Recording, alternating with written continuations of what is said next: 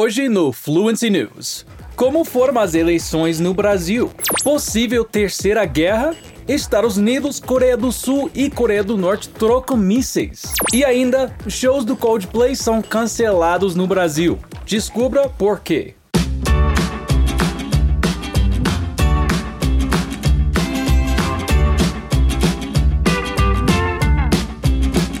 Hello, everyone. How's it going? I'm Scott Lowe and welcome to Fluency News, o seu podcast de notícias em inglês com comentários em português. Por aqui as notícias são todias em inglês, mas se você estiver me ouvindo do YouTube, você pode ativar as legendas para acompanhar melhor. E antes da gente começar, não esquece de se inscrever na nossa lista de espera. Tem um curso completo de inglês te esperando. Então é só clicar no link que está aqui na descrição desse episódio. Now, back to the news. A não ser que você tenha vivido em uma caverna nos últimos dias, você sabe que nesse domingo aconteceram as eleições aí no Brasil. Vamos então dar uma olhada em como foi. On October 2nd, Brazilians all around the world were given the opportunity to exercise their citizenship by voting. They voted for federal representative, state representative, governor, senator, and president. The election was marked by especially long lines, some over three hours long. Some claim it was due to trouble with the biometric register. Others say that the issue was the people who forgot to write down the numbers of their candidates and got confused when it came time to vote.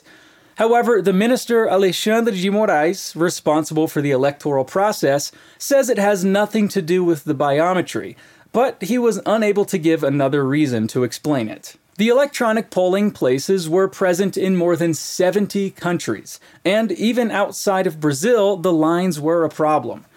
Although it seems like there were more people voting, the abstention rate was actually the highest since 1998 at 20.89%, equivalent to around 31 million electors. On the other hand, the number of blank and invalid votes was the lowest since 1994, at a rate of just 4.41% half as many as the last election in 2018. Despite the clear electoral division of ideas, the election was calmer than the one before, and fewer cases of electoral crimes were registered. The electoral counting was done on the very same day, and many states will be voting again on October 30th in a governor runoff, as well as the presidential election, which will be decided in a runoff between the incumbent president, Jair Bolsonaro, and the former president, Lula. E você? Foi votar? Pegou muita fila? Conta aqui pra gente. Mas vamos lá. Queria aproveitar essa notícia para te ensinar um pouco de vocabulário para falar de política e eleições em inglês. Então, vamos lá. A primeira frase que apareceu aqui foi Brazilians were given the opportunity to exercise their citizenship by voting. Então, citizenship é cidadania. Vote é voto. E também o verbo votar. E mais vocabulário aqui Federal Representative, deputado federal. State Representative, deputado estadual. Governor, governador. Senator, senador. President, presidente. Election, eleição. Minister, ministro. Electronic polling, urna eletrônica. Runoff, segundo turno. Pois é, não é second turn. Incumbent and former something atual e ex-ocupante de algum cargo. Novo ano, novos presidentes, velhos problemas. Não é grande novidade que a Coreia do Norte se gabe de possuir armas nucleares e vem operando testes com certa frequência. Mas tem gente que não está gostando nada disso e as respostas já começaram a chegar. Last Tuesday, North Korea test fired an intermediate range ballistic missile farther than ever before, sending it soaring over Japan for the first time in five years, prompting a warning for residents there to take cover. Washington called the test dangerous and reckless, and the U.S. military and its allies have stepped up displays of force. South Korean and American troops fired a volley of missiles into the sea in response, South Korea's Joint Chiefs of Staff said on Wednesday, and the Allies earlier staged a bombing drill with fighter jets in the Yellow Sea. The aircraft carrier Ronald Reagan, a U.S. Navy ship that made its first stop in South Korea last month for the first time in years, will also return to the sea between Korea and Japan with its strike group of other warships. The South Korean military called it a highly unusual move, designed to show the Allies' resolve to respond to any threats from North Korea. The United States asked the UN Security Council to gather on North Korea on Wednesday, but diplomats said that China and Russia are opposed to a political discussion. So, could this be the beginning of a greater conflict? Pleno 2022, ano de Copa, ano de eleição Você vota, mano. Ano da tecnologia e ainda tem países falando de guerra. Pô, mano, lançando mísseis. Conhece Elon Musk?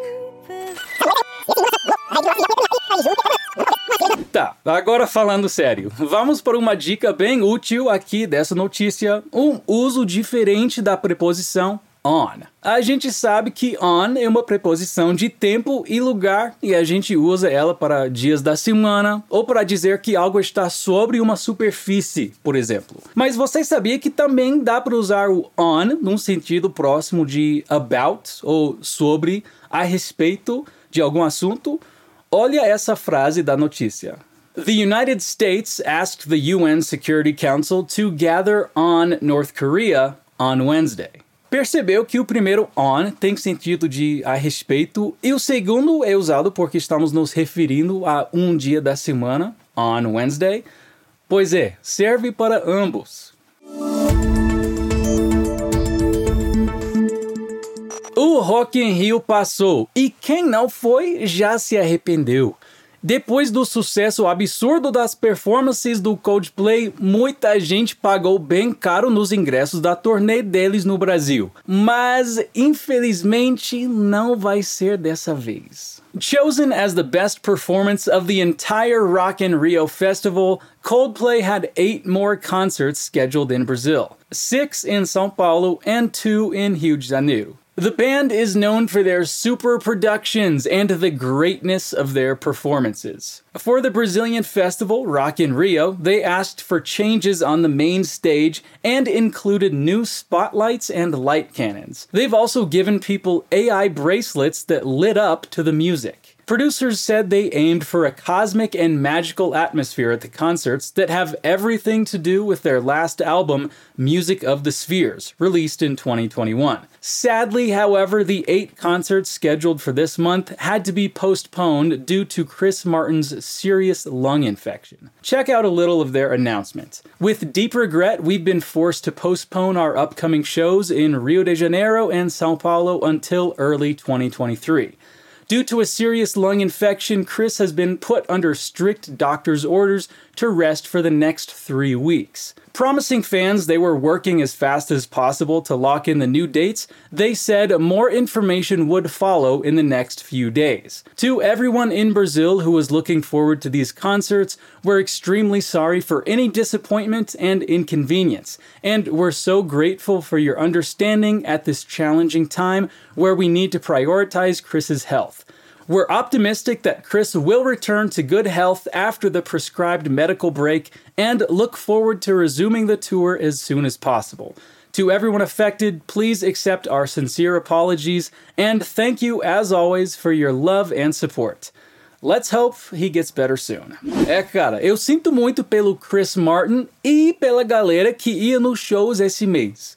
Mas 2023 tá logo ali. E eu vou aproveitar essa notícia para te ensinar algumas palavras bem úteis para falar sobre compromissos. Vamos lá. Olha essa frase.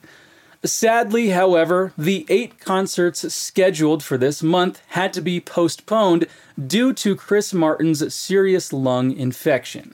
Aqui temos três palavras importantes sobre compromissos. A primeira é scheduled. O verbo schedule é agendar, marcar um compromisso.